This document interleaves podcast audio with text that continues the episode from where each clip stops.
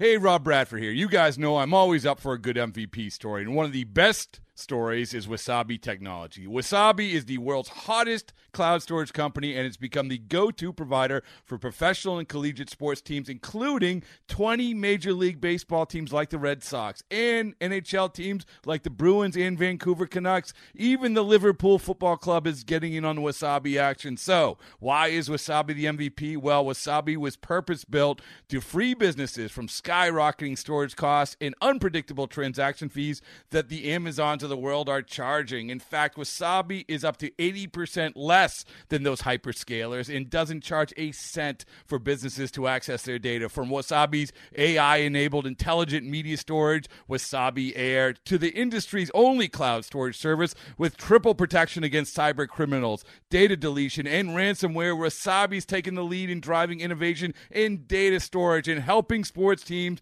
to unleash the power of their data. Wasabi, another Boston based championship team. 3 1 pitch, swing and a drive. Deep to right field, way up there, way out of here. Goodbye, baseball. Eight strikeouts for the King tonight and make it 23 consecutive scoreless innings for Felix. Strike three called on the outside corner, and there it is. It's time for the Seattle Mariners Baseball Podcast. Kyle Seager! Now, here's your host, Gary Hill. And thanks for coming back to the Seattle Mariners Baseball Podcast. Gary Hill, uh, Gary Hill here. well, that's a good start. I couldn't get the first two words out. that's a good sign. That's a good sign. This is going to be a fantastic podcast. I think I should probably limit the words I actually speak in this edition of the podcast. That's going to be the goal.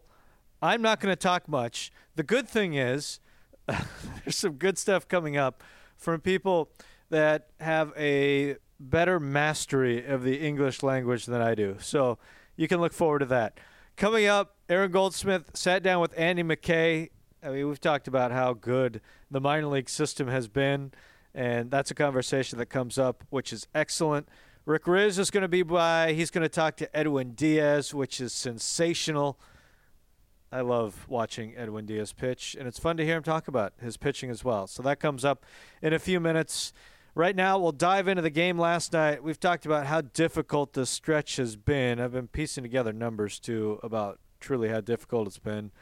I'll bring to you not on the podcast tomorrow. There won't be a podcast tomorrow. Day baseball, an early game with a an 11 o'clock start. So no podcast tomorrow. We'll come back the following day and have some numbers to throw at you about how difficult this stretch has been in terms of starting pitchers they have faced. And the Mariners faced another good one yesterday, Yu Darvish, who has really pitched well as of late.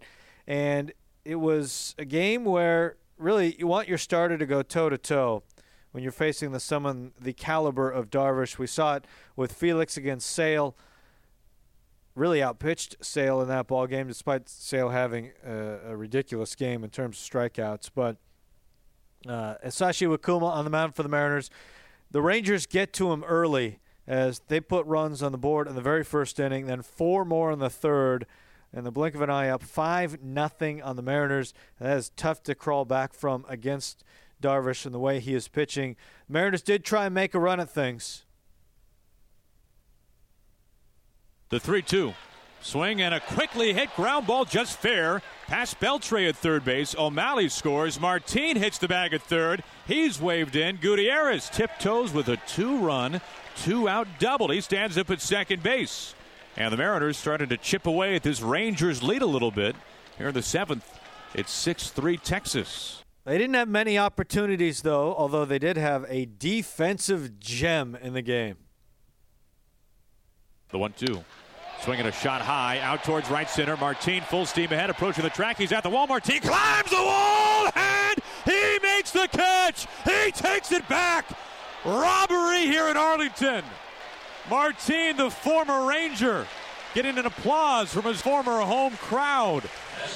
A remarkable catch.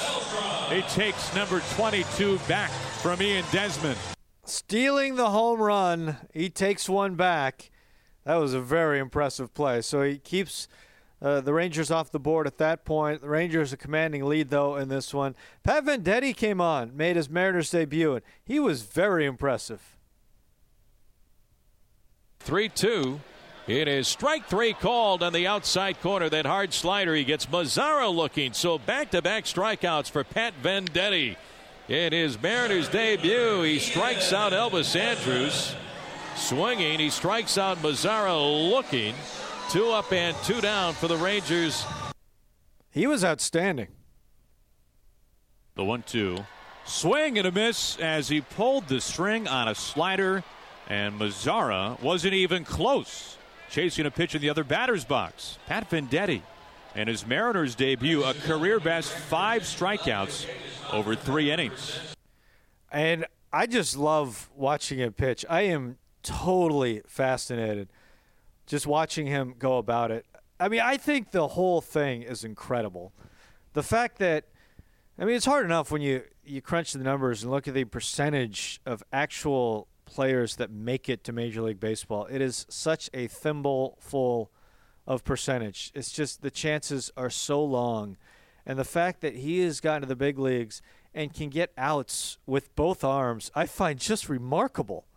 It's amazing.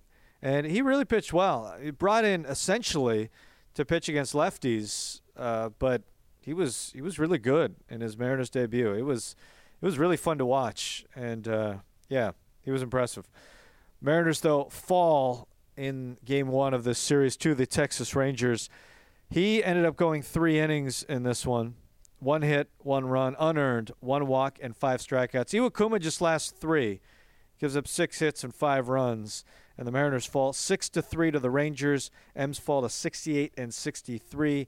Rangers add to their lead in the division, 78 and 54. Here's what the skipper said after the game.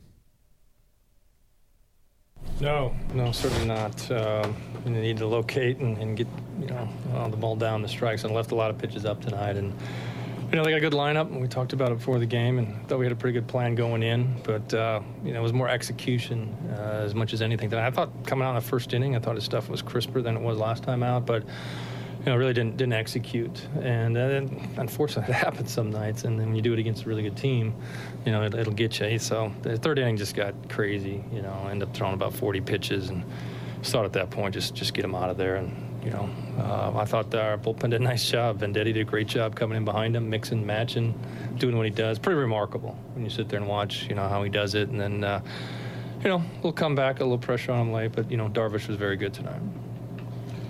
With Kuma, how did that third inning kind of escalate just with the hitters that they have where he didn't seem like he could catch his breath? No, he did. He, he couldn't. He couldn't catch his breath. Uh, the ball was up for the most part, and uh, you know, did not if you don't get the ball in on these guys, they get extended. They're, they're strong, and in this ballpark, the ball goes pretty good when it's as hot. So, um, you know, just just not a good night. Uh, again, couldn't get the ball at the bottom of the strike zone at all. Darvish was pretty good too. It looked like very good. Yeah, I had, uh, you know, I thought early in the game he, he probably the liveliest fastball uh, that we've seen out of him. You know, this year, much better than it was early when we saw him. But uh, uh, obviously, you know, he's got a new catcher, and, and I think uh, you know Lucroy did a nice job with him as well. With Venditte, were you hoping for three? Did he give you more than you thought, or was that right about on pace? Uh, that's what we were hoping for. Um, you know, he could save our bullpen a little bit. Um, so, you know, he did a great job. You know, I was very impressed. Um, like how he goes about it. Really good competitor, and you know it's enough funkiness to both right-handed and left-handed to keep him off balance. So, um, you know, we needed him to, to, to, carry three innings tonight, and he, he, certainly did. Hey, you've run into some good pitching here over the last week or so. I mean, but at some point, it's very good pitching. What are you going to say? The American League's a really good league, and, and you know when you catch the guys that they're kind of the, how we're we're catching uh, the rotations right now. It's just just where we're at. We just got to c- continue to grind and hang in there, and you know get a big hit late. You know tie game up and come from behind sometimes if you are down. Um, I thought our guys fought all night. You know I didn't think we we mailed it in at all, and uh, you know hoping to get Darvish out of there a little bit earlier than we did, but. You know, we still had guys on. We had some chances. Uh, you know, they, they made the big pitches. Scott, it looked like Nelson was grimacing pretty good on a couple of swings. Is he is he pretty dinged up right now? Yeah. Yeah, they always give you a pretty good lift there, that, that catch. Oh, fantastic! Yeah, that's about as athletic a play as you can you can make, and, and timed it just right. And thank God, because I would have been out. Uh, you know, Cammy didn't miss many barrels tonight, so uh, it was three loud, out, uh, loud outs, but uh, you know, we made made plays behind him. But great, great play by Leonys. And you heard the skipper allude to Nelson Cruz playing banged up. Wouldn't go into it. Here's what Nelson Cruz said after the game. Everybody's battle, so you know we they beat us today. You know we played a good game. Uh, Kuma wasn't his day. You know. Um, we had the chance to, to turn around. You know, I wasn't able to deliver, um, but um, we have another two more games. You know, so we should step up tomorrow. You're running into some pretty good pitching lately over the last week and a half. The two guys, some of the Yeah, guys yeah. saw in the Yankees, and Yeah, yeah, saw we, Salem, um, Quintana, Darvish tonight. Yeah, we saw no doubt. You know, um, I think we haven't get it. You know, where we want it as as an offensive team. You know, um, like giving the lead to the to the bullpen and stuff like that. Um, but like I say, you know, should should be able to turn around tomorrow. I've seen Darvish before. Was that his tip? You know, he's coming back off of an injury. So was that his typical self? I mean, he threw a 70 mile per hour curveball and then came back with 90 mile per hour fastball. Yeah, I think uh, he was throwing more fastball than normal this- today. You know, um, um, I mean, he just he's dominant. You know, he got a lot of pitches they can throw for strikes. How do you adjust for that? Because not only you have to figure out what kind of pitch he's throwing, but how fast he's throwing it. Uh, you have to see it, you know, um, see and wait and react. You know, that's the way for any other pitchers too. You know, but um, for him, you know, he dominated all the pitches. Nelson, it's baseball and it happens. You go through streaks where you see a lot of kind of ace type and number one guys. So Mhm. what do you have to do to battle through that when it's night after night that you're seeing really tough stuff without a Um, break? I mean, it, it doesn't it doesn't come easy. You know, any pitcher that we face is tough here. It's just a big league, but um, um, like I say, you know, tomorrow is a day. You know, another day, so we can blame what happened today. You know, just focus on tomorrow. Yeah, and today's not going to be much easier. Cole Hamels will go for the Rangers. He's been great. 14 and 4, 267 ERA. James Paxton for the M's, 4 and 5, 363 ERA. 505 first pitch from Texas. And then Wednesday, the King back on the hill, 1105 against Martin Perez, another lefty. So back to back lefties. Mariners still a chance to get the series, but they have to find a way to go through Cole Hamels in the game tonight. So right now, we're going to give it off to Aaron Goldsmith. Great conversation with Andy McKay and what the Mariners are doing system-wide right now. Andy, some phenomenal success for the Mariners minor league system so far this season. The guys in Everett, the Aqua Sox, becoming the fifth minor league affiliate to qualify for the playoffs. How much does that mean to you? It means a great deal because we put so much emphasis on it, you know, at the beginning of the year. And uh, I don't think anyone would have predicted this necessarily, but, you know, I, I from the very beginning we talked a lot about it. To me, I think the most important thing you can develop is a competitive fire, a, a drive to win every night, and a drive to, you know, to play selfless baseball along with your teammates to try to win a game together. I think that's the most important tool that you can equip a player with. And the only way to do that is to do it and to put people into that and to let them experience how much fun it is to win. And uh, so it means a lot, and I, I'm, I'm proud of the guys we've done. It's been a huge team effort from our managers, our coordinators, to all the coaches, but most importantly, the players who've bought into it. Last year, the Mariners minor league system among the leaders, just in overall losses. If you look at all the 30 parent clubs in Major League Baseball, is there anything from a tangible, nuts and bolts, fundamental standpoint that you can contribute to this turnaround too, or is it mostly the mindset that you're talking about? Well, the mindset is kind of what starts everything, but I think we've done a we've done a good job of, of creating a message and sticking to it. And what we left with in spring training, we're still delivering today. And that's hard to do. I mean, the events of the day, the events of the game tend to make you go left or right very quickly. And, uh, you know, we, we've whittled our, our focus down to, you know, five or six things controlling the zone. You know, our first pitch strikes, our 1 1 strikes, creating team plate appearances, eliminating free bases. And, you know, those are things that we track every day. Those are things we post every day. And our players walk into clubhouses and they see where they stand, not only against their teammates, but also against every other player in the organization and against every other organization in, in professional baseball. And it's a very powerful concept. I mean, no one likes to be at the bottom of a list. and there's no rocket science involved. I mean, if so, if someone says that, yeah, you're number seven out of ten, you're going to try to get, become number six. And uh, so the things that we've measured, we've gotten really good at. And uh, I, I don't think it's a secret, but I do think that's probably the, the leading cause of, of what's doing this right now. Andy, when you were introduced as the Mariners' new farm director during the offseason, one of the concepts that you had was this idea of for the Mariners, it's more than just 25 men on a big league roster. It's the whole system, all the way from the Dominican Summer League up to the major leagues. Based on the number of players who have come up from AA and AAA and have contributed to the Mariners this season, it seems like that philosophy has already given some fruit to this ball club. How have you seen this organization work with that philosophy and deliver on it? Well, it's it's a it's kind of a cyclical thing. It's a it's a synergistic concept, but I mean, literally the first person I walked into here today was Felix Hernandez, who walked up and said, "Man, we are killing it in the minor leagues." It, it, you feel good, but it works on the other end where our minor league people feel like, "Man, we're right in the hunt in the big leagues," and it just becomes an expectation.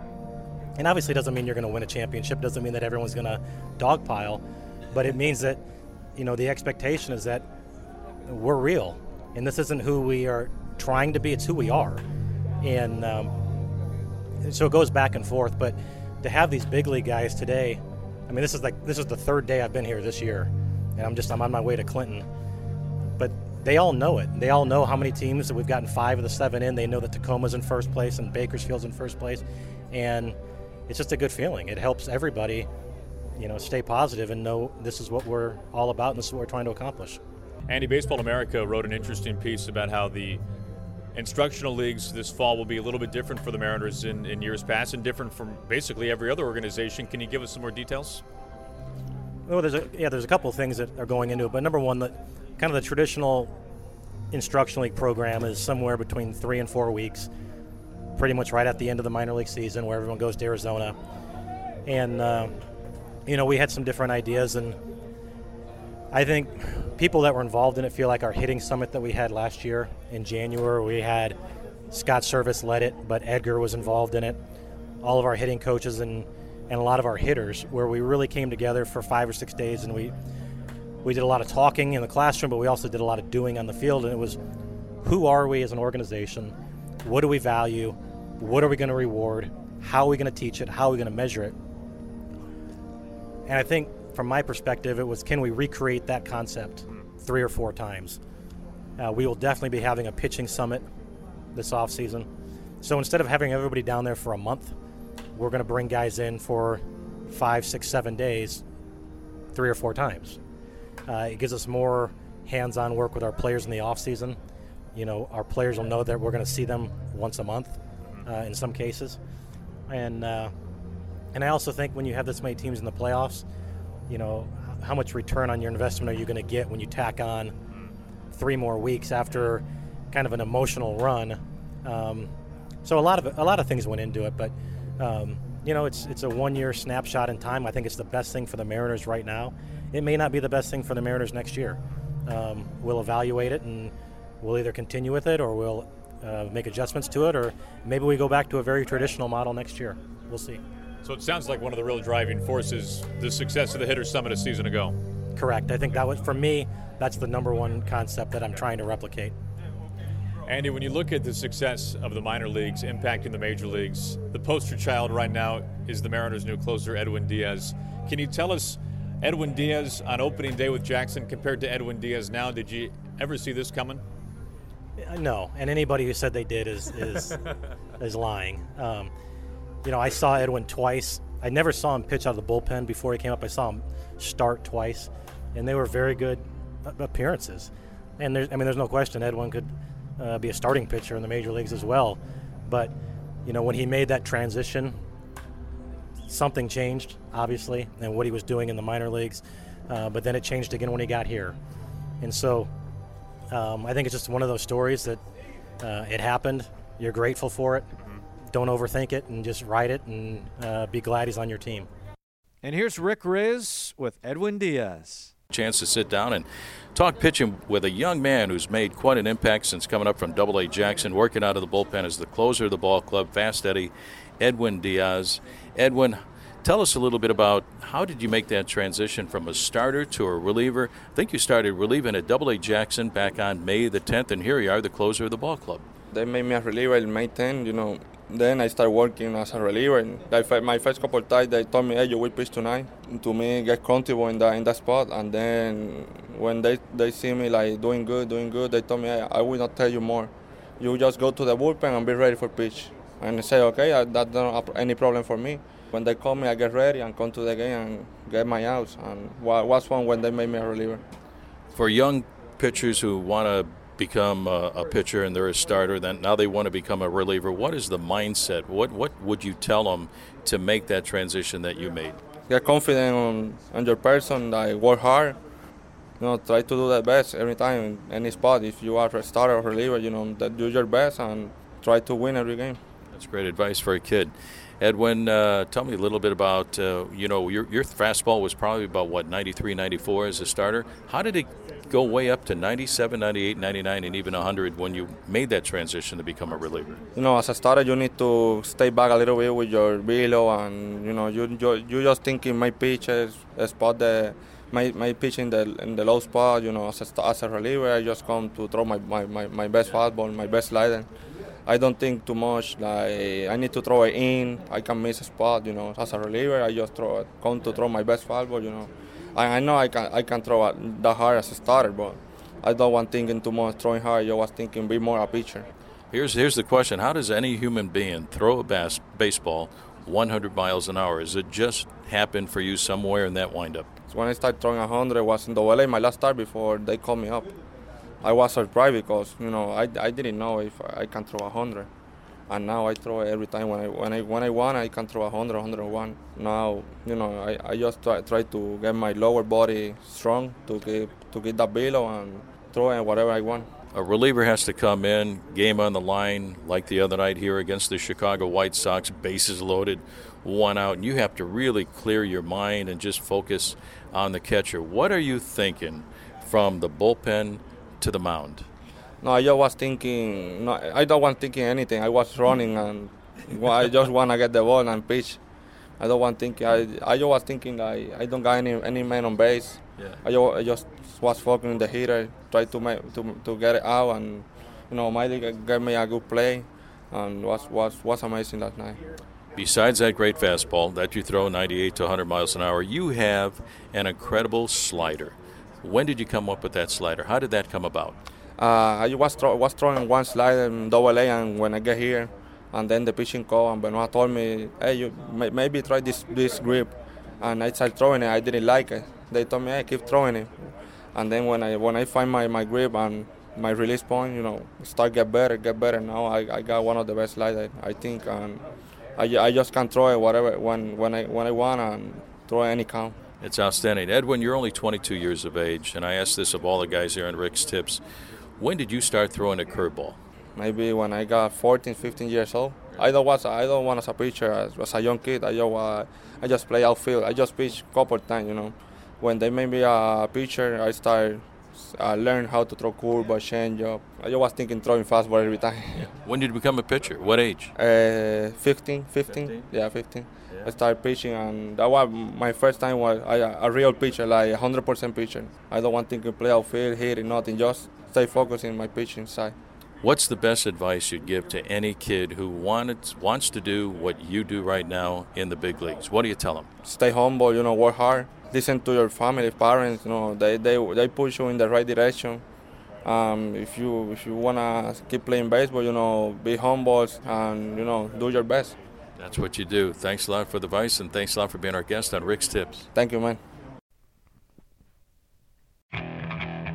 Okay, picture this. It's Friday afternoon when a thought hits you. I can waste another weekend doing the same old whatever, or I can conquer it. I can hop into my all new Hyundai Santa Fe and hit the road. Any road. The steeper, the better because my all new Santa Fe is available with HTRAC all wheel drive so I can hit the trail without a worry in the world. Heck, with three rows and best in class rear cargo space, I can pack the whole family in with all our gear.